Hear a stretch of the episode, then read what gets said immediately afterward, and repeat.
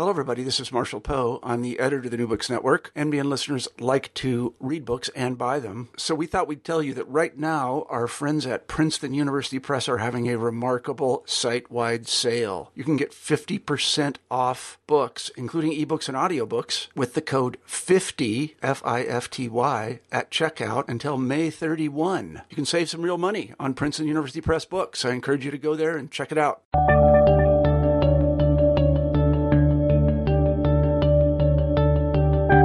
Hello, everybody, and welcome back to New Books in History. I'm Marshall Poe, your host. Each week we pick a new history book that we find particularly interesting, and we interview the author of that book.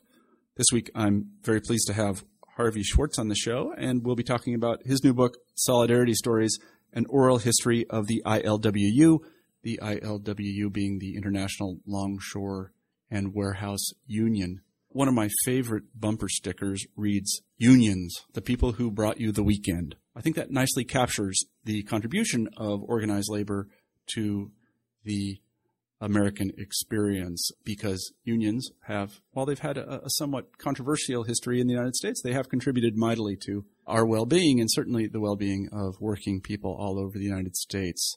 So we should be very happy that Harvey Schwartz has gathered these interviews with members of the ILWU. They are terrifically interesting. If you are a fan of the writing and work of Studs Terkel, then I think you'll be a fan of this book. And without further ado, here's the interview. Hi, Harvey. Hi, hi, Marshall. Uh, how are you today? Oh, I'm fine today. Yeah, we have um, nice weather out here too. Is that right? Well, I hope you. it's nice back in Iowa. Yeah, thank you for mentioning the weather because I, of course, always ask, as our listeners know. Um, I should tell our listeners that we have Harvey Schwartz on the show today, and we'll be talking about his new book, Solidarity Stories: An Oral History of the ILWU. And while we're on the topic of the the weather, I should also tell people that it's quite quite nice here today. Uh, my, my, wife and I walked to work, and it was uh, in the 20s. And uh, for Iowans, that's very temperate. What is the uh, temperature there in the East Bay? Oh, it's probably 50 today. When we had, and the sun is out, and when we had 30 uh, about a week ago, everyone complained like a son of a gun. Yeah, no. And every, you know, you couldn't tell anybody from the Midwest though, because they they think we were spoiled. Yeah, no. You know, it's funny. I've said this many times on the show, but I left California because I didn't like the weather. I think I'm the only person that ever did.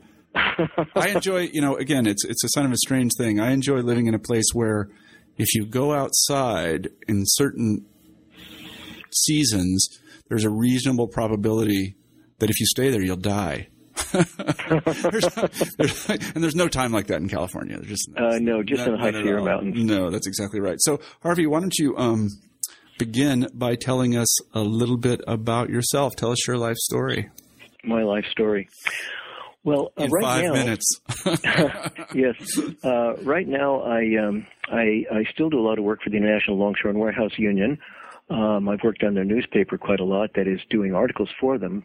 Those articles became this book. I also, over time, have done a lot of oral history interviewing for the Labor Archives and Research Center at San Francisco State University. But when I was in the Army, um, and this was a long time ago, I um, didn't like being treated as an Army private. I was probably spoiled college boy and so on. However, I was also in the South at that time, and uh, this was when the civil rights movement was just around the corner. And I put a few things together, and I thought, I don't like how these folks are being treated, and I don't like how I'm being treated, but I get out of this in a sh- just a little while. Yeah. These folks don't get out of this situation, so um, it changed my life really drastically, and that headed me in the direction that I that I uh, have gone. Um, the moment that I got away from the army, I joined the civil rights movement, and uh, Friends of SNCC actually was what it was in the North, mm-hmm. but it was a civil rights movement activity. Uh, and I looked toward going to graduate school. I'd had a brush with it, but uh, I came back with a vengeance after the army, and looked at people's movements and social movements and things of that sort. Um, and uh, gravitated toward. Uh, I got an MA at War- University of Washington. Then I went. Then I went to uh, U- University of California, Davis, where David Brody was. Mm-hmm. Um, and even these long years ago, as now, he was a great American labor historian. Mm-hmm. Uh, and that really uh, was was was the direction that I took. Um, it was really kind of a given for me after the army and after the civil rights movement that I would try to um, follow people's movements, social movements, and um, so I've done so. Um, and I got kind of lucky around 1980. The, uh, union partnered with UC Berkeley. The union's officer then, uh, well, the newspaper editor Danny Beagle, and engaged uh, uh, Professor Wellman, David Wellman, at, at, then at the Institute for the Study of Social Change at UC Berkeley, and they cooked up a big NEH uh, uh, grant idea. And by that time, I'd finished a dissertation, had a book called The March Inland on the union's organizing drive in the 1930s. And so we had this big NEH grant, and we uh, we went toward interviewing people. The grant was to do oral history, mm-hmm. and um, we ended up doing a couple of hundred interviews, and then that really that really headed me, um, you know, in the direction I took for the rest of rest of my life. I guess um, we got a lot of help from the from the Longshore Union. At that time, a lot of help from the UC, but uh, really the union helped us a great deal. And um, I just uh, just went from there. That's that's what really ultimately led me to this book. Mm-hmm, mm-hmm. I see. You know, I remember in 1980. Uh, actually, it wasn't 1980 when I was there, but in the mid 80s.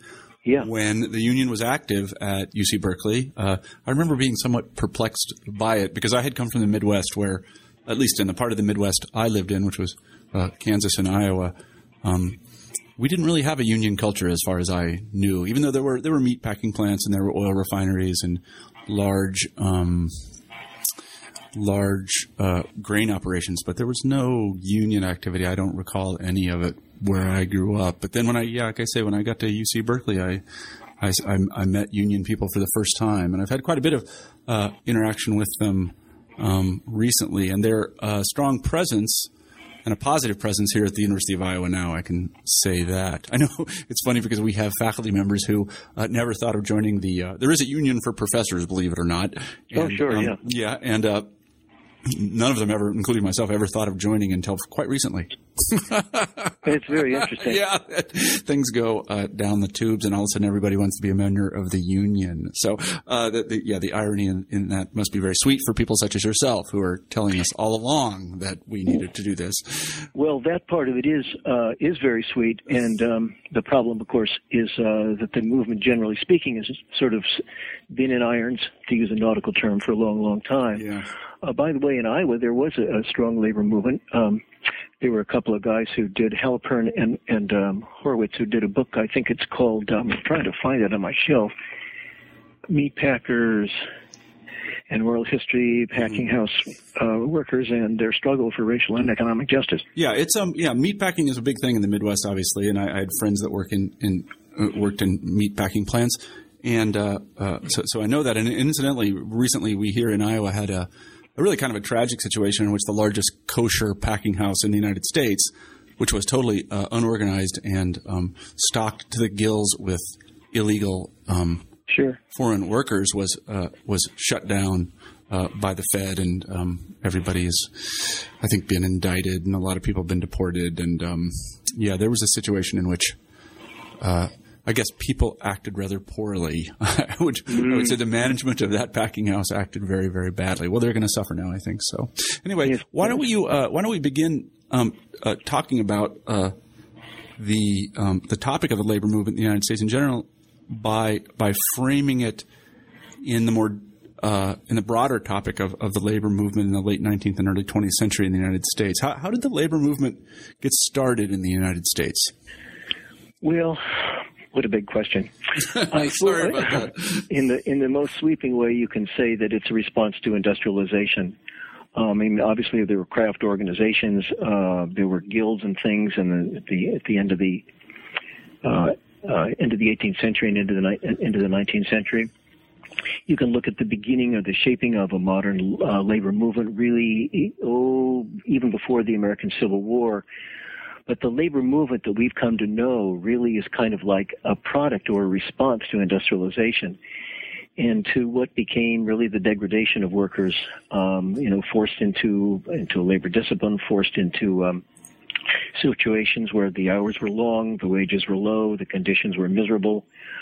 Um, immigrants staffed all of these jobs uh, in meat packing, in steel, and in railroad, and so forth um, in the late 19th century. And you had you had some sweeping movements. The thing that most people forget now, or most Americans maybe never were taught, you know, was that really from the 1870s anyway, through the 1930s until World War II period, uh, the question of labor, the so-called labor question, was really very, very important. Like what was going to happen, what was going to become of the movement and of the country itself. There was a lot of violence, and the concern with violence now it's terrorism from abroad. But in the in the late 19th century, early 20th century, there was you know, always a question of uh, labor unrest. Uh, we were going to have violent confrontations. How could uh, that be uh, modified in some way? People like Theodore Roosevelt were concerned with things like that. He had a big sweeping movement called the Knights of Labor, reached its zenith in the 1880s and was basically destroyed after after railroad strike was lost. You had a very strong um, uh, uh, party, mostly mostly craft workers, mostly white uh, folks, mostly English speaking, under the American Federation of Labor, which uh, dates in the mid 1880s, and um, they looked at the idea that, well, what can you do to help workers? Well, the only one you can really organize and keep organized is the white skilled worker who can stop the machine. Nobody else can do so. So the women and the minorities and so on were kind of left out of that pattern. They were challenged in 1905 through the period 1917 by uh, the the IWW, the industrial workers of the world, who said we need a revolution. We need to get rid of the capitalist system. We need to get rid of exploitation. And so they were really a challenge to the AFL as well as a challenge to the main, mainstream economic system and structure of power. They really did not succeed in the long run in one level because the government destroyed them during uh, World War One because they said, you know, you're unpatriotic, you're not for the war effort, so on. Uh, be that as it may, through this whole sweep, there's a question of what is to become of the workers and what is to become of the system. Um, when you get into the 1930s, uh, there there is the Great Depression, and there's a response against the economic system, and there's criticism of the economic system, and so you've got the big organizing drive that sweeps through the 1930s. Um, my old dissertation director, Dave Brody, argued that um, you had a system of welfare capitalism in the 1920s, in which people like uh, folks in Detroit were given uh, options like um, baseball tickets to the Detroit Tigers and other better, more meaningful bennies, um, in a sense to bribe the workers to keep them quiet. And when all that collapsed and their wage cuts and their layoffs and so forth come the Great Depression, then there's a boomerang effect there. Mm-hmm. And the workers become militant. At least they will follow militant leadership and organize organizations. So you have the old AFL, um, organizing, and the new organization that came out of it. It's a long story. Under uh, John L. Lewis, the uh, uh, Committee for Industrial Organ- for Industrial Organization, the famous CIO, changed its name to Congress for Industrial Organizations in 1938, as I recall. But it emerges in 35, and there's a big sweep across the Midwest and across the East. And in the West, in a way, coming out of the Wobbly tradition to some extent, you have the uh, movement in 1934 that reaches a successful point with uh, Harry Bridges and the West Coast Longshore Workers, mm-hmm, mm-hmm. and um, um, they really encourage organization throughout the rest of the West, mm-hmm. and uh, they have a somewhat more left tradition, more mm-hmm. more progressive tradition, really almost than anybody else. Mm-hmm, mm-hmm. Um, that's a rather sweeping statement, and people could argue with it, of course. But um, you know what I'm trying to say is there's this big sweep, and there's a big concern and once you have a law passed, the National um, uh, Labor Relations Act in 1935 to, to some degree, institutionalize labor relations to some degree, there are certain rights to organize, organizing. They're, they're granted under the federal government under Franklin Roosevelt's New Deal. You begin to move, not so much in the 30s, it's not so clear, but by World War II, you begin to move toward a, a kind of an accommodation of labor to some degree that lasted until fairly recent times by the government and also by even by some corporations.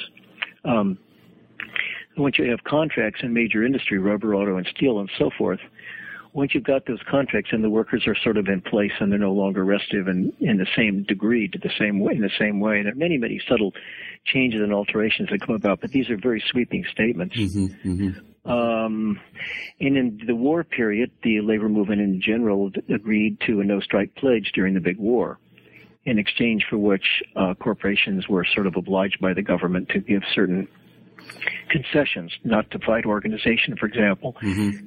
So you go from 8 million or so organized by 1938 to close something nearly double that by the end of the big war that organizational pattern a lot of people don't really recognize, but what they do recognize is the big change from 1930 to 1930 or so from about 2, 3 million to uh, something like 8 million people in the mm-hmm. labor movement. Mm-hmm. Mm-hmm. Both CIO and AFL, they were split in the 30s. Um, the CIO comes out of the AFL. Um, is really a challenge to it because they're argue, arguing that we need a wider pattern of organization, not just focusing on the skilled white male, but you have to go after uh, industrial workers who are semi-skilled and are um, in mass production industry, mm-hmm. and that's a terrific change in in the in the um, uh, mid 1930s that, that helps sweep of organization. But by the end of, end of the war, in many ways, the AFL and CIO were not all that different, although they uh, there were reasons for them to stay apart till 1955. Mm-hmm. Now, recently, there's been really a um, a kind of uh, of a breach of the old agreement that we would kind of live and let live, and uh, the labor movement, you know, have receiving the stick in the eye has not been particularly successful so far in in, in its response. Mm-hmm. Um, but you know we're still in the middle of things. Mm-hmm. No, I see. I, I know that uh, for a fact because I can see what's going on us going going on around us uh, right now. You know, for example, as you mentioned, clerical workers are are, are organizing now, and, and that was a big change for the unions, and uh, and other yeah. people like university professors are organizing. So uh, it, it is a time of great uh, tumult, I think, in the um, in in in in the history of the uh, of the organized labor movement. Yeah. I, I, also, you know, the thing about it is that, that, struck me by reading reading the book is the the kind of conflicted relationship that Americans have with organized labor and unions in general. I, I one of the one of the interesting um, aspects of it is is uh, that you know from a very early date that that um, association with uh, the international labor movement and particularly the communist movement was was really kind of a thorn in the side of the American uh, labor movement. That, that that they kept trying to distance themselves from it. Um, again, ambivalently, but they never really successfully did uh, in, until basically uh, uh, the 1950s, I think. Um, and that, that certainly shows up in the history of the uh, ILWU, and this is in contrast to Europe, where you know the ties to socialist parties and communist parties were embraced. Here we we always were very suspicious of any of this, um, and, and it and it uh, it left a mark, I think, on on American labor labor history that that somehow we strongly associated. I don't know organization with somehow international communism, and and you know that, that this was something we really couldn't get away from. Um, although I think we are now. So, well, it's hard. I don't know if we are now. It's hard to say, but there's no question but that you're right. I mean. Especially after the Russian Revolution, you know, there was a fear of co- of, of, outside communist um, ideology, European ideology. Uh, you know, it, it, it's always been difficult in a sense. It's been an uphill battle. It seems to me all the way. And you can go back to the to the um, to the late 18th century, and you look you look at uh, Hector Crèvecoeur, who wrote about America as being a new land and a new race of men. He used the word men. And mm-hmm. uh, the reason was that we had the rights to property, and mm-hmm. we had mm-hmm. individual property provided you with the ability to vote in your, uh, if you were a white male, in your in your colonial legislature, and and later on in the in the new um, in the new uh, state state houses and uh, your liberty was really based on your property because property holders were the people who voted. So there's a real association with private property as being the, the key to liberty, and I think you can trace that back back to the to the late 18th century in in, in this country, and it's always been an uphill battle. You know, the idea of collectivism has always been something that's very very difficult to to uh, to uh, the the idea of criticism of it has been very difficult to overcome. Mm-hmm. And um, I also think that the other side of it is that employers were successful in giving labor a black eye and saying, you know, they're all a bunch of thugs or they're all a bunch of communists. And, um, you know, the mass media is more and more, it becomes more and more important, the television, the radio, whatever.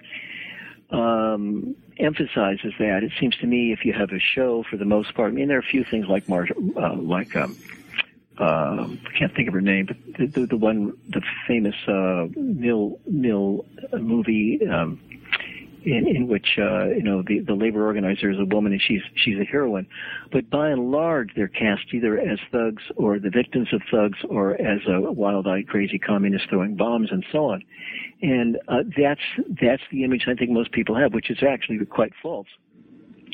But the media will will either push that if they do anything, or else ignore labor. And you know, Bridges always said Harry Bridges was a leader of the West Coast longshoremen. He said, you know, you um, you have no other place to put your faith really um, in the economic world except in, in a labor movement, mm-hmm. in a labor union. And, uh, you know, getting that across is very, very difficult if it's ignored or if it's uh, re- really um, um, made into something that's that's that's untrue, that's sort of monstrous. Mm-hmm. I just think um, it's it's always been a, been an uphill battle, and of course there was an, there were internal movements. The CIO kicked its left wing unions out in 1950. Mm-hmm um, many people think that blunted the, mil- the militancy of the movement, and that the, the movement is still suffering from that because all the militant folks got got kicked out and their union shriveled up. Of the 11 that were kicked out between 49 and 50, um, really the only one that really survived intact, really intact, was the ILWU, was a longshore warehouse union. Mm-hmm. The United Electrical Workers survived as a as an entity,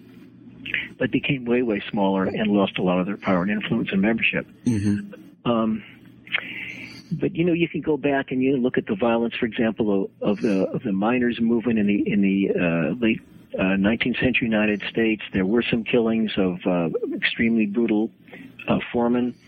Um, there's always been a concern about that kind of thing. Uh, there were a few bombs that went off. Nobody knew who put the bombs out there. For example, during the the Wilsonian presidency, and A. Mitchell Palmer, who was then the Attorney General, went in this big anti-red campaign, and there was a big anti-red campaign in the United States.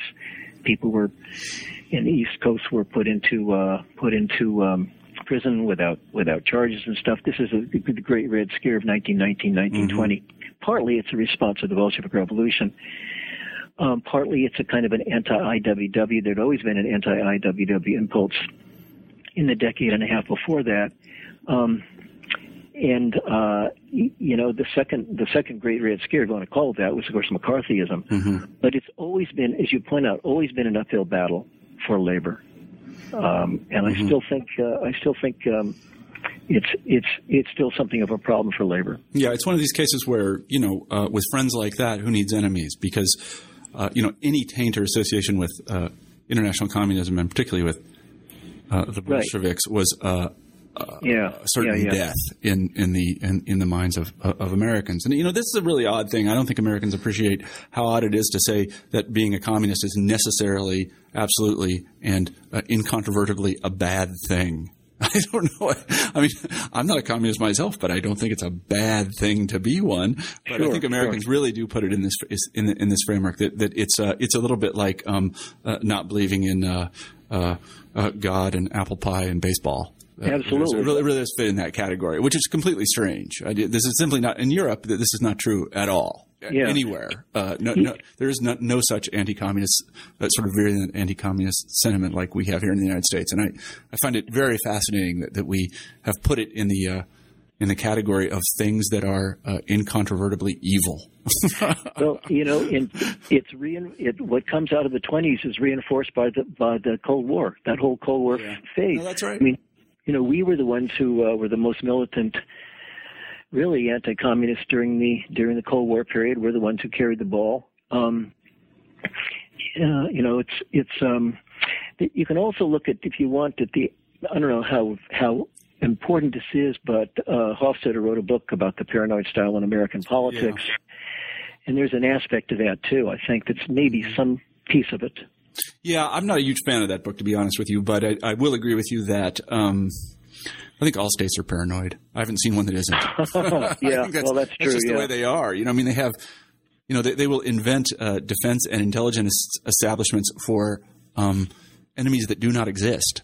How paranoid is that? I mean, what? Yeah, you know, it's yeah, like arming yourself against against uh, against intruders that that don't exist. I don't, you know, I mean, I suppose there's not, that's not paranoid, but it seems paranoid to me. But that's Yeah, just, I think yeah, that's just what yeah. states do. I don't, I don't, you know, I mean, Yeah. Saudi, Well, I- you know, I don't know. It's a very strange thing. But anyway, but enough about Hofstadter. But I mean, I, I will agree with you that there is, there is, um, something, uh, strange about, uh, American anti-communism. It's, it reminds me a little bit of my own field. I know that, um, you know, I studied early modern Russia for a long time. Early modern Russia, that's Muscovy, and um, or what it was called Muscovy, and the, and the Muscovites were really uh, virulent anti-Semites, uh, I would say. But there were no Jews in Russia at the time. not one. They, uh, you know, they got all of their anti-Semitism. All their anti-Semitism was notional, and you know, in, in a certain sense, the same is true of, of America. I mean, we have a, a we have a communist party, Gus Hall, and all that, and Yeah. and, and we ran for president. But but you know, the, the communist presence in the United States has never been large. It's it's really always been uh, compared to European countries very small, and and also very, um, I guess I would say, mild. Uh, Oh yes, I think so too. our oh, for sure. communists run for you know they, they run for uh, election. They don't throw bombs. Yeah, no, right, right. And they want they wanted civil rights, you know, Yeah. back in the fifties and Right, sixties. they were yeah. they were they they came on the civil rights scene in the twenties and thirties before anybody else did. Yeah. I mean, there were a lot of things they did that were you know good good things. I I try to make the argument in the the last um, chapter of this book that uh, here are the contributions that the uh, communist members made to the uh, to the to the ILWU on an individual basis. You know, um, Yeah, I mean, there's no there's no question about this. I interviewed a fellow, uh, I guess it was a couple of months ago, who wrote about um, basically socialist and communist youth movements in the United States in the 1920s and 30s, and we had a wide ranging discussion about uh, the fact that really the American communists and, and also their correspondents in in um, in Europe were the first to point out that fascism was really a, a, a very real threat. Oh, that it was not something to mess with. And this was at a Yeah. time in which, you know, uh, the European powers, many of the European powers, and, and even uh, political figures in the United States, were- they weren't exactly flirting with fascism, but they didn't think of it as something that was, uh, you know, a, a mortal enemy or something that might do damage. But the communists were always very clear on this. You know, Oh yeah, no, the communists were very, very clear on it up until 1939. till Yeah, the that's right. Soviet fact. Yeah, that's But right. that was that was an, an, an issue of the moment, really, of politics of the moment. Yeah, that's right. But you know, oh, Well, definitely. that- yeah, that that was a yeah that that um, that uh, threw a wrench in the works in a big way. The 1939 Molotov-Ribbentrop Pact. But in any event, let's Yeah. talk about the uh, ILWU specifically Yeah. because that's what the book's about. Um, how did it get started? Pardon me. How did it get started? The ILWU. Uh, right. Well, conditions were just miserable on the waterfront in the 1920s and into the 1930s. There were long, long uh, uh, work sessions. There were kickbacks on the job. There were brutal bosses. There were unsafe conditions. Uh, you used to have to do what was called shape up, which meant gathering around on the waterfront in San Francisco, for example. You had to uh, uh, surround the boss, and the boss would pick you and you and you, but not this other person. And the reasons were kickbacks. You know, you'd you'd provide a turkey or a bottle of wine or whatever it might be to the boss, to the person did the hiring. There was one story in Los Angeles that a worker told me. He said, um, if you had a nice looking sister or a nice looking wife and you brought that person to the waterfront to service the person doing the hiring, uh, you could get a job. And he said, I've seen this on this waterfront my, in, in Southern California. Uh, I remember how shocked I was when he told me that. Um, and uh, you know the conditions, uh, as I say, were, were very very unfair in terms of the way people were hired. Um, the wage itself wasn't such a problem. The real issue was the hiring system and the brutality of the long, long work sessions. Um, along came 1933. There's a new piece of legislation, the National Industrial Recovery Act. It had a Section 7A that said supposedly you, uh, you could join a union, and uh, that was the law that the employers were not supposed to mess with you if if if you wanted to join a union. You know, there was there was a big stir there on the San Francisco waterfront. Harry Bridges and his followers began to uh, form an organization. They had about 50 people. They called themselves the Committee of 500, uh, which is wonderful. A little, cute little story. The- Bridges had actually been talking union since since uh, the 1920s when he came to, to the United States to stay. He'd been a seaman, so he'd seen uh, he'd seen unions from Australia. He was an Australian by birth and upbringing, and uh, he was aware of the IWW. He actually was a member of it for a very short time in about 1917. uh, he's born in 01 and he went to sea at a very young age. And um, so he's pushing for it. His friends are pushing for it. As I say, you know, it was in the air throughout the whole era, uh, one degree or another, suppressed in the 20s, but then comes back in the 1930s. Um, they decided that they wanted to uh, demand an end to the shape up, and they wanted to demand a few other things. And uh, so they formed, and they were able to make, make a success of it. There was a firing in 1933, and the labor board at that time that existed, uh, a regional outfit. It was, as I recall, I think it's part of the part of the National Industrial Recovery Act system. Said you can you can um, have your union. There had been a company union that existed in San Francisco since 1919 and it really suppressed real unionism. That was its function. It was pushed by the employers. They didn't technically control it, but they were in league with it.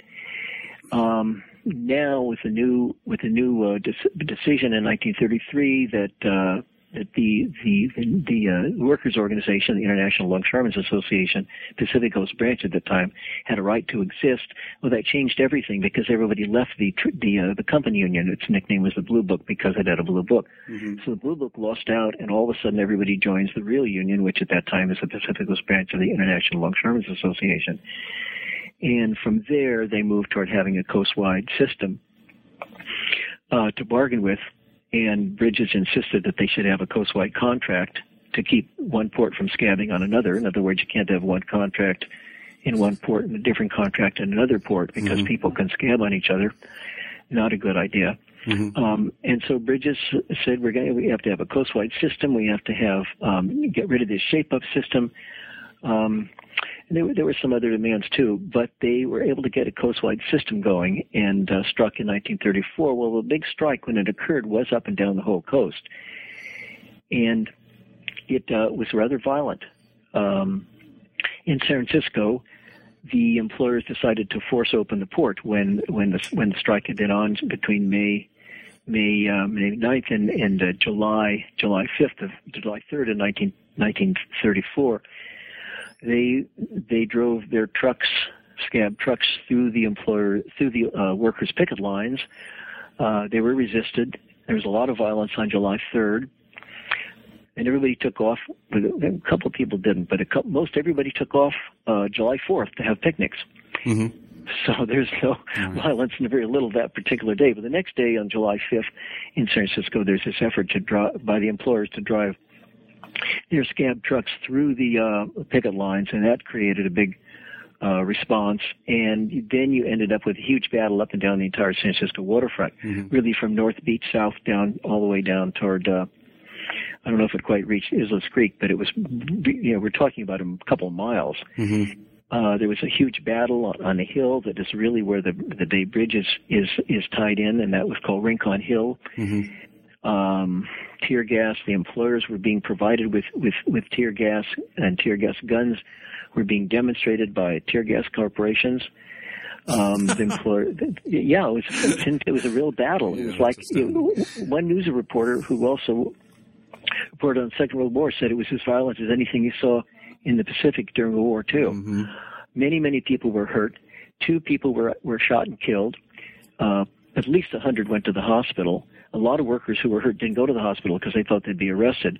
They were really fighting against the newspapers, the employers, uh, and the government and the police department, everybody all against them. So it seemed the only folks who really kind of gave them a little help were the CP, were the Communist Party people, which mm-hmm. is kind of interesting. Yeah.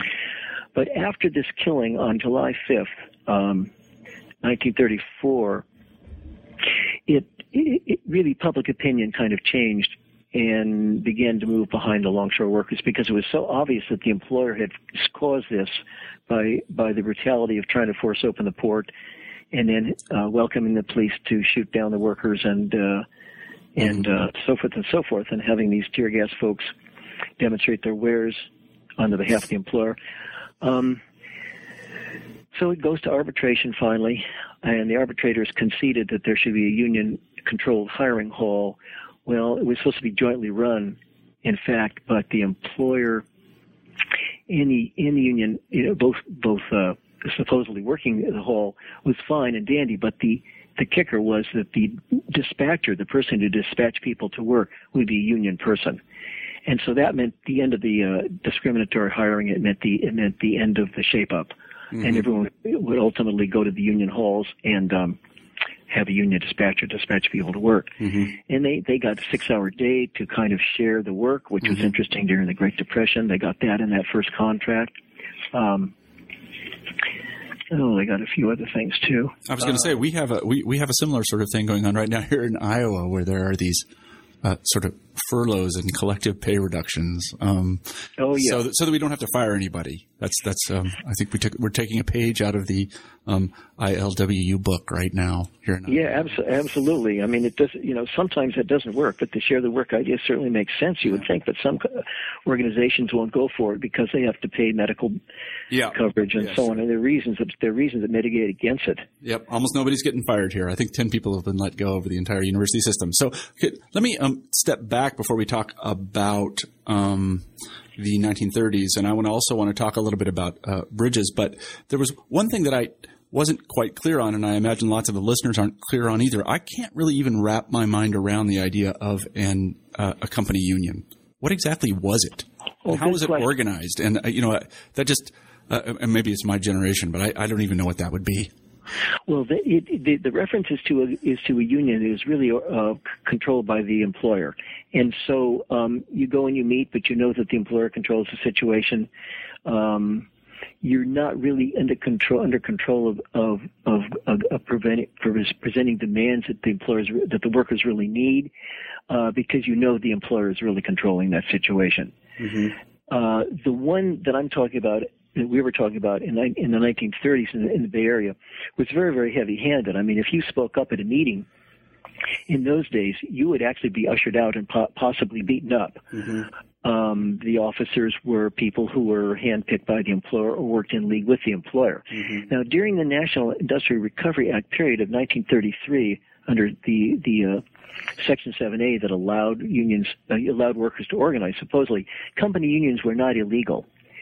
And so the employers jumped on the um, situation quickly and they pushed the company union, company controlled union, between 1933 and 1935. And then uh, later on, the law said you cannot force uh, company union on the employees, that that's an unfair labor practice. Mm-hmm. But in the interim, um, it was quite successful in, in 1933 and 34 in many ways for employers to push to push company unions. Now, on the San Francisco waterfront, you'd had one since 1919 because mm-hmm. they wanted to make sure that they would keep the uh, real unions out, mm-hmm. and that's how it functioned. Mm-hmm. You you had to, for example, be a valid member of the company union to get um, uh, to get work in San Francisco. Mm-hmm. Um, for the most part, there are a few jobs that were kind of that kind of got away from the company union people, but um, you would be blacklisted if you engage in real union activity. And in fact, Bridges himself was blacklisted in 1924 mm-hmm. for trying to bring a, a real union in um, at the time when the when the when the longshore industry in San Francisco had uh, had company union in control. So, so, so these, black, I was going to say, I'm sorry. These company unions then were really instruments of control. Yeah, yeah. They, they, were not instruments of arbitration to represent the interests of the workers no. in them. Yes, no, quite the opposite. They were supposed to keep real unionism out, hmm, that's and that's how it would function. Those clever employers. I don't think. Oh yeah, they, you know they're they're uh, uh, remarkably um, capable of uh, you know of adjusting. Yeah, no, it reminds me a little bit of uh, well, I don't know. There are various countries in the world that have faux political parties in order to keep political parties out. Exactly. Sure. Sure. It's a very yeah. clever technique. It looks like democracy, but it isn't. Um, right. Yeah. That's exactly how it functions. The other thing I wanted you to talk about a little bit, because I imagine many of our listeners have a certain image of San Francisco and have been to San Francisco, but the San Francisco that you describe in the book and that um, the people you interview describe in the books is just not the San Francisco I remember at all. There are no ships come into the Embarcadero anymore, do they? I, it all happens in Oakland now. Uh, yeah, so it all moved really a, this is a this is a San Francisco we have lost. Oh, absolutely. Maybe you could talk all, about that a little bit. Well, all those finger San Francisco was the major port for the coast, really. Um, oh, through the late 19th century and through the 1930s. And if you look at the tonnage, it's way, way, way uh, um, uh, weighted towards San Francisco from right right through World War II period. Um, the waterfront was bustling. It was it was blooming. There were uh, there were um, gambling houses. There were all kinds of little cafes and things. I mean, you could get everything you wanted along the waterfront in San Francisco at one time, and it it it functioned with uh, stores that sold. Uh, uh, equipment for for for shipping, for for longshore work, and so on. I mean, it was a real, it was a bustling, blooming community. Um, the finger piers that you see that are so cute, that have those nice facades in San Francisco, from pier to pier to pier, as you drive along or go along the waterfront, particularly the North Waterfront, um, were terrific in terms of the way they were set up for break bulk cargo handling. By break bulk, I mean hand handled cargo that was that came out of the hold of the vessel or went into the hold of the vessel. Mm-hmm. It was hand worked in small steamships, relatively small steamships that were state of the art about 1920, 1915, 1920. The the uh, the sailing ships are going out, but even in the sailing ship period, uh, in the early st- steamship period, those vessels would come right alongside those finger piers in San Francisco. So they were terrific for 1920, 1925, and um, the and things were booming there. But in the post-war period, particularly after the 1960s, when containerization comes in, those things are obsolete. You need a bigger space. You need a great big huge container platform area uh-huh. or container station area. And Oakland had the appropriate land for that. Yeah. Now there were, and so all the cargo moved over uh, to the uh, East Bay side. Yeah. San Francisco did not adjust quickly when the container came in you know, by that I mean doing something to change those that finger pier system into something that would co- accommodate lots of containers. Mm-hmm. Um, that wasn't done, so uh, all the cargo uh, runs over to the East Bay. Mm-hmm. Mm-hmm. I used to encounter people who said to me, "Harry Bridges chased the cargo out of San Francisco." This was in the 1970s and stuff. I would meet conservative people, and we would talk about things, and they would say, "Well, your guy chased the the cargo over to Oakland." And my response would be, yeah, but it's the ILW in Oakland. It doesn't matter to Harry. He, he doesn't care which side of the bay as long yeah. as the longshoremen handle it, and they handle all the stuff over in the East Bay too. Yeah, well, the East Bay is perfect for it because of the flats there. You know, I mean, it's a kind of a natural topography for those um, yeah. large cranes. Oh, yeah. um, and San Francisco is completely ill-suited for large yeah, cranes. For it's, the, for the. It's funny though because we still have this. When I remember when I first came to the to the Bay Area, and and I still had this idea of uh, sailors in downtown San Francisco. Yeah, yeah. Drinking on leave and all this other stuff. I didn't see any of it, but uh, that myth, I didn't sound a myth. It actually happened. I mean, it, uh, it lives on to some extent. Um, so I was in your book. I was nice. It was nice to be reminded that these were actual people doing these things, and the San Francisco that um, that, that is in my mind, and I think in many people's minds, it was a was a, a going concern and is now gone. It's funny because here in Iowa, people don't think of Iowa as a maritime province. It's not, but yeah. you do have Mississippi River towns, and if you go to them, uh, you can see a similar sort of thing. That they sure. used to actually build ships. I mean, they were they were riparian ships. They were river going, uh, but there was a large uh, shipbuilding industry in these um, river towns. It's all gone now. Um, yeah, yeah same, same here. Yeah, it's all it's all gone. But there was a, you can see the remnants of it. They're big um, brickworks and so on and so forth that you can foundries and that they basically were too big to move. well, yeah, sure. The San Francisco waterfront still has a, a sort of um, sort of a charming look to it. Yeah, it you know, even even though the vessels don't come in and out. I mean, there's occasionally yeah. there's a there's a uh, tourist boat. What are they? You know, cruise ship yeah. vessel will come in. Yeah.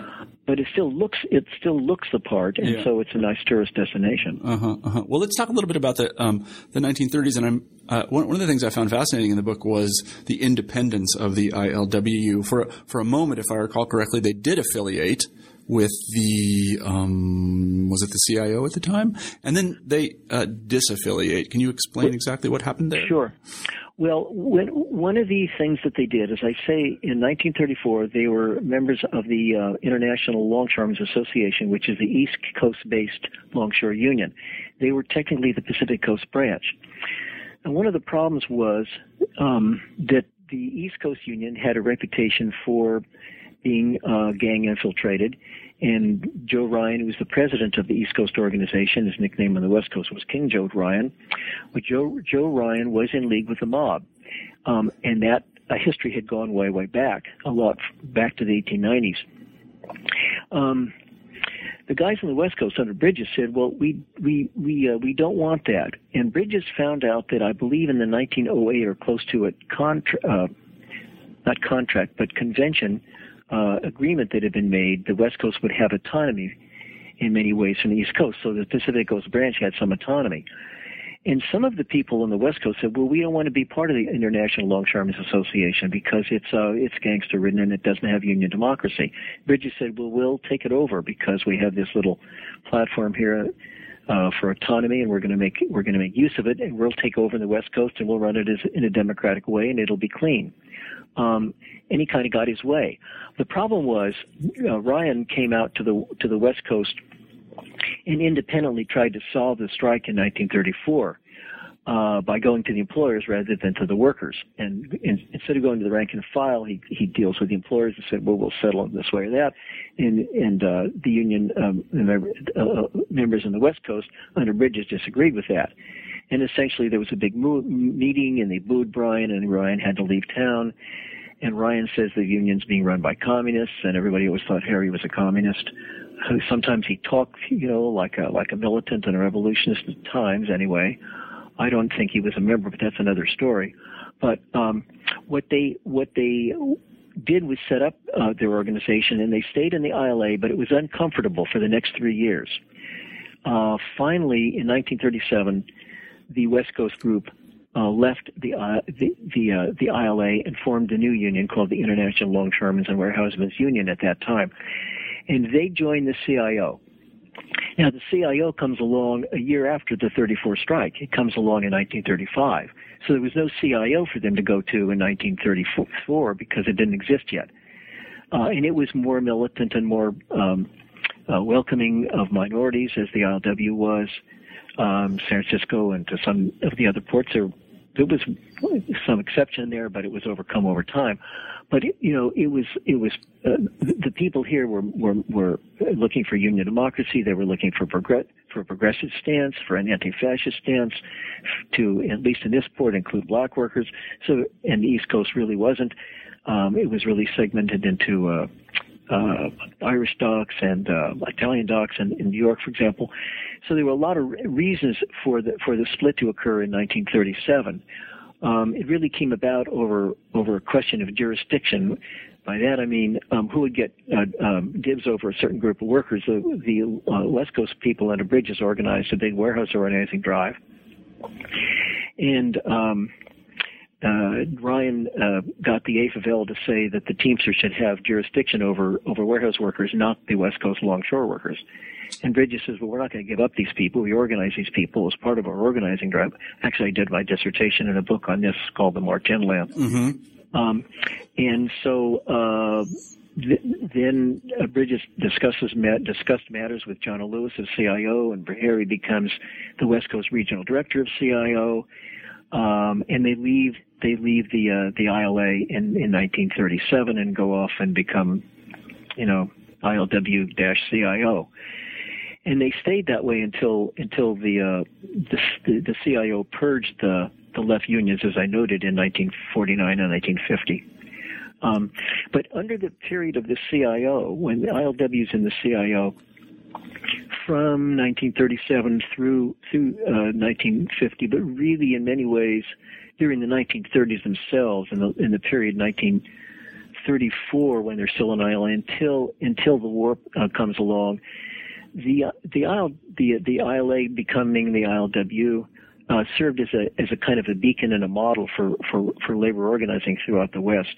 I mean, they helped other organizations. They organized workers and gave them up to the Steelworkers Union and things like that.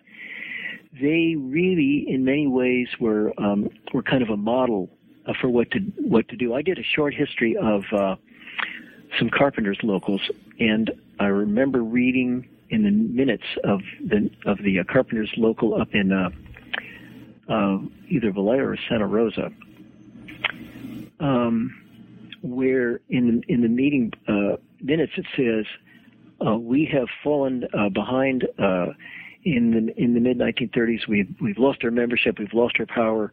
We we barely have a, a union hall, but the longshoremen did it in San Francisco. If they did it, we can do it. And so, you know, it was it was a model, and sometimes mm-hmm. they helped a lot uh, as well. By uh, by the 1940 or so, 41, 42 period, I, I can recall that that carpenter organization had had righted itself and expanded mm-hmm. and made a comeback. I mean, so they were a model for everybody, really. Mm-hmm. Mm-hmm. Uh, and I mean, I, as you probably know, I argue in the introduction to this book that um, that because of their progressive stance, because they're democratic, because they're clean, because the rank and file has a big input, because they, you know, by and large have been inclusive of minority uh, workers of workers. Um, you know, everybody should emulate this, that the whole labor movement, if it's going to make a comeback, should emulate the ILWU. I make this grand statement, which a lot of people uh, is, um, you know, maybe excessive, but I, I believe it myself. Mm-hmm. No, no, I, I said it.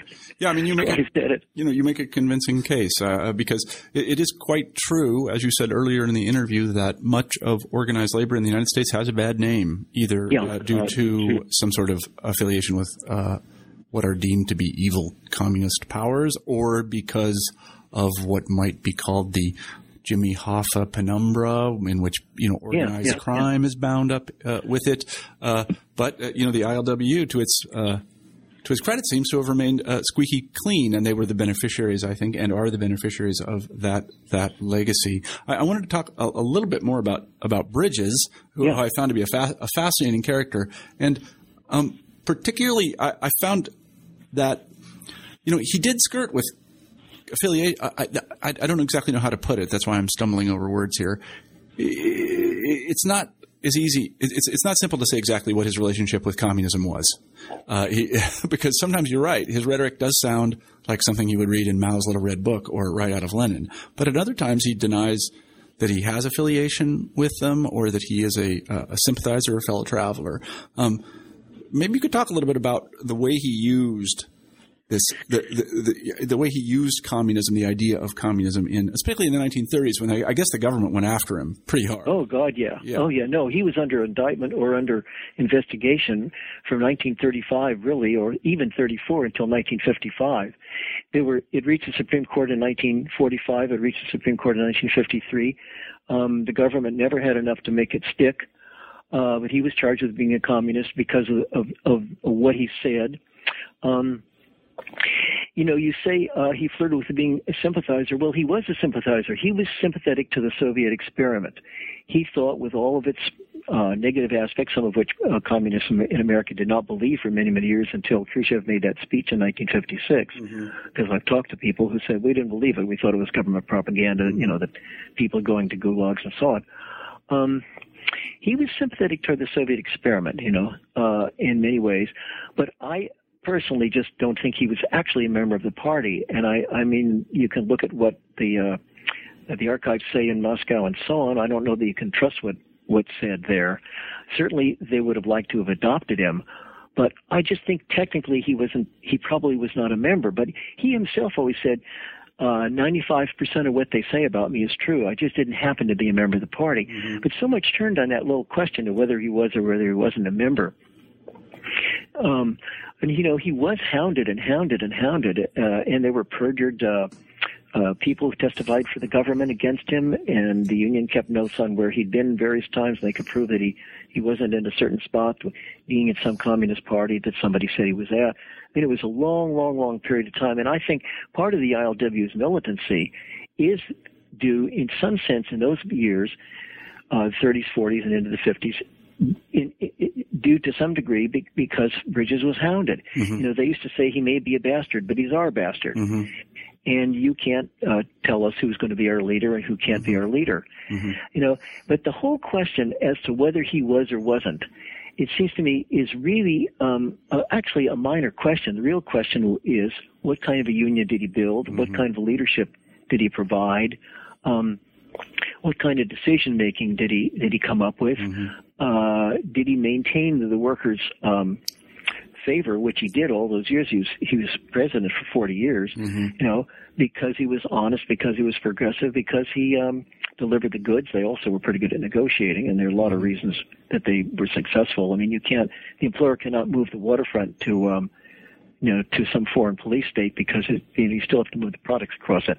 Structurally, the whole argument and discussion that we could have there for another hour. But, mm-hmm. um, you know, he uh, he was democratic and and and so forth. And and I think. Um, uh, you know, that's the real question. What kind of a leader was this particular person? Mm-hmm. No, I agree with you. Uh, the only reason I mention is that, again, for uh, a person of my generation, and I think, again, for many of our listeners, it's very difficult to come to terms with the idea that someone would be viciously uh, persecuted and hounded simply because of their formal affiliation or uh, lack of formal affiliation um, with, with, a certain political party. Uh, we don't. Yeah, do, we yeah, don't. Do, we yeah. don't do that anymore, and so it's it's difficult to. Well, we hope we, yourself, we hope we don't do that yeah. anymore. I'm, I mean, the, the Bush administration might have veered in that direction if it had been able to. Mm-hmm, uh, you know, you know. Right. I mean, these things. There was 1919, 1920 when all the, the, a lot of immigrants rounded up. There was the McCarthy period. You know, Yeah, right. Yeah, no, I, I, I certainly understand what you mean, and I'm very sensitive to that as a historian. But I, I'm always fascinated by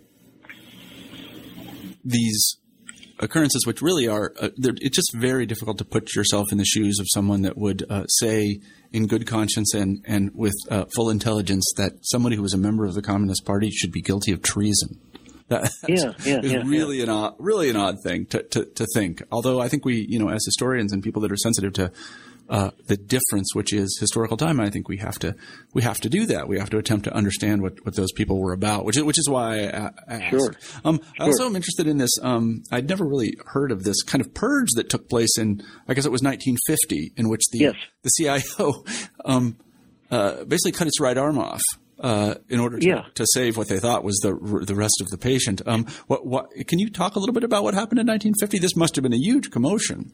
Oh, it was a huge commotion. Basically, there were there were um, kangaroo tr- trials, if that's the right term, uh, rigged up rigged up trials of the different unions. That were, and the, these were not legal trials as such, or they weren't part of the legal system, but they were trials inside of the CIO. And the decision, uh, Phil Murray, as I recall, was the president of CIO at that time, and I think basically the CIO felt stampeded that if we don't get ahead of the parade, the government will bust us and bust our whole CIO movement. So therefore, we have to kick out all the organizations that have communist leadership, or we think could have communist leadership, or the government thinks might have communist leadership. And so they purged the ones that were that were left led.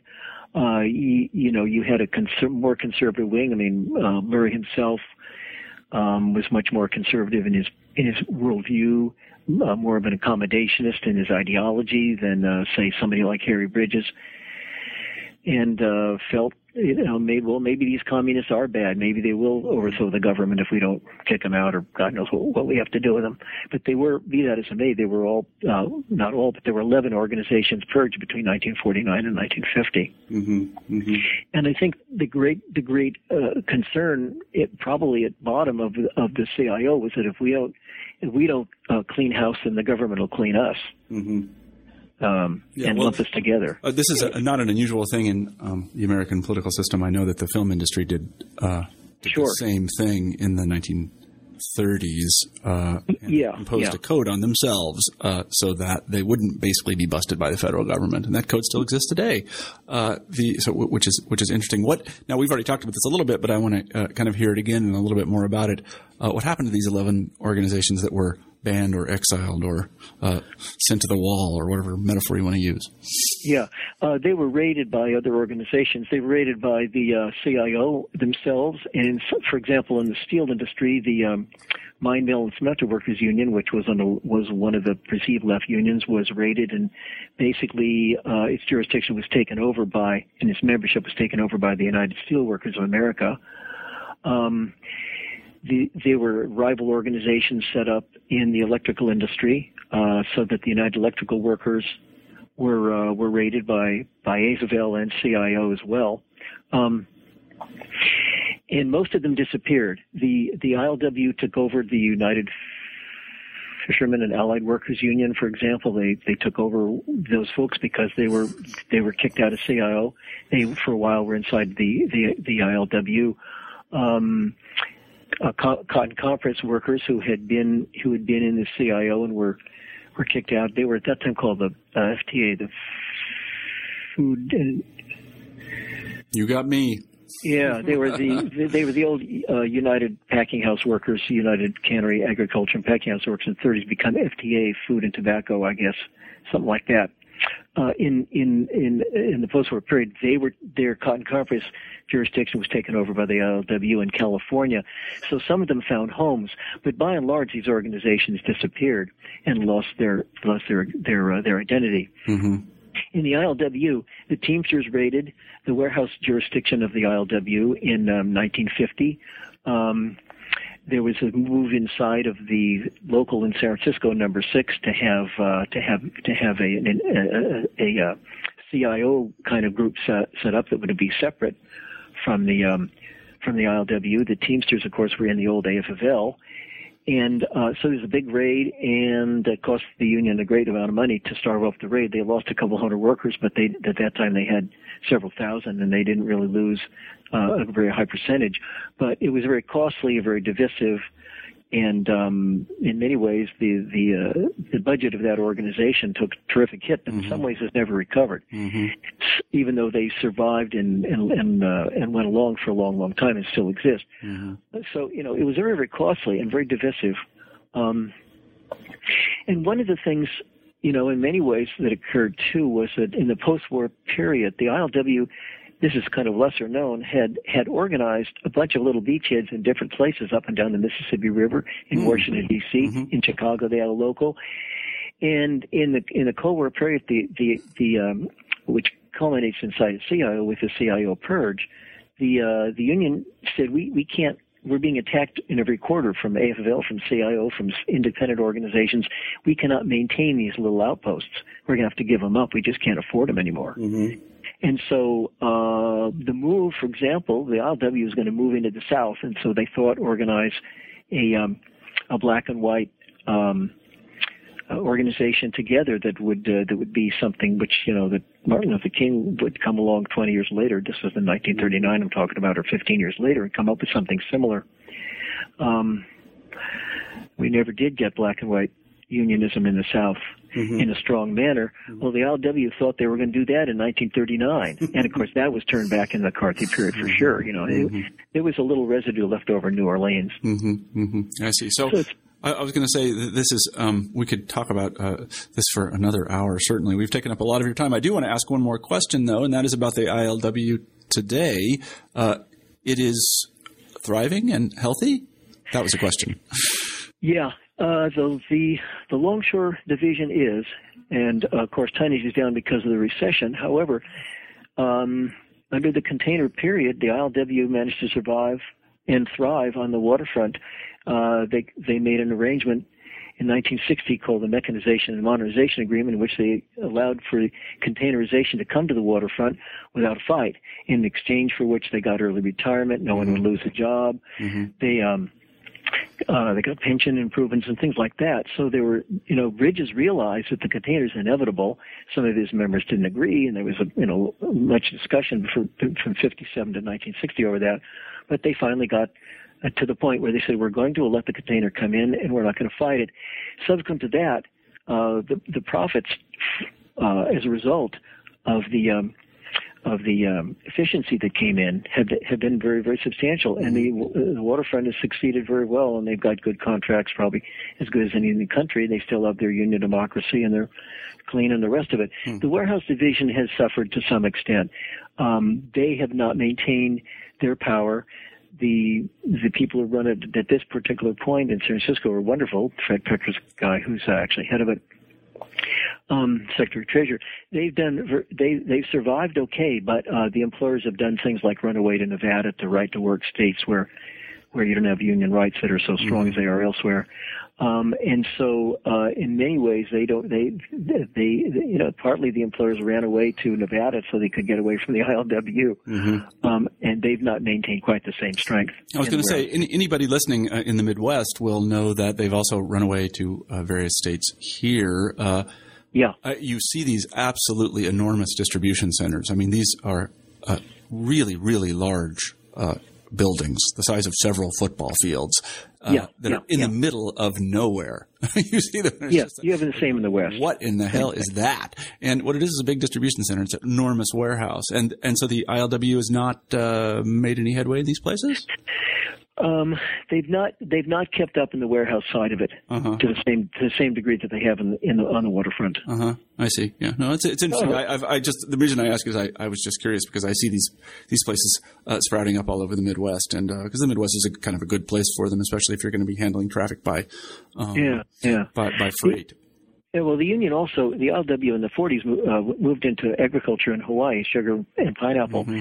Uh, and that was a big entity, and that's still the biggest local, although it's Mm-hmm. the the people have moved into the uh, tourist industry, Mm-hmm. and that's still a great big uh, strong local in uh, in the ILWU. It's the ILWU has a long and rather complicated history, as you probably gather from that book. hmm Yeah, and one of the things I also wanted to ask about before we're done here is that uh, is is, is this uh, Iraq War uh, protest, which I, I'm just guessing, but it looks like the largest organized protest of the Iraq War uh, that occurred in the United States. Am I wrong about that? I mean, Oh, I think you're probably right about that. 10,000 union members or something. It was really uh, enormous and well organized. Um, are you talking about the the uh, It was 2008. Yeah, the 2008. Well, I don't Yeah. know. Oh, yeah. Well, it would have been coast wide. Sure, that's the longshore membership. It's actually bigger than that. And they did a one day strike, and it was a political strike. And you know, it took me a while to realize, hey, wait a minute, this is a political strike. They're Yeah. not going yeah, to make right. any money out of this. Yeah, that's what turned my head too. Yeah, I mean they gave up a day's wages, I think, and uh, Ye- oh, yeah, yeah, yeah. read I mean, it was very. newspaper. Yeah, that that is an unusual thing in America these days. People Well, don't give up their wages. Uh, the ILWU has always been has always been anti-imperialist adventure. yeah, Um, right. in 03, I sat at the convention and they were debating whether they were going to condemn the war in Iraq before it started. Wow. Yeah. eh, or on the on the of it starting, in the moment of it starting, and I thought, you know, is we is or is we ain't, and I sat in the back of the hall, and they voted to condemn the war really right off the bat.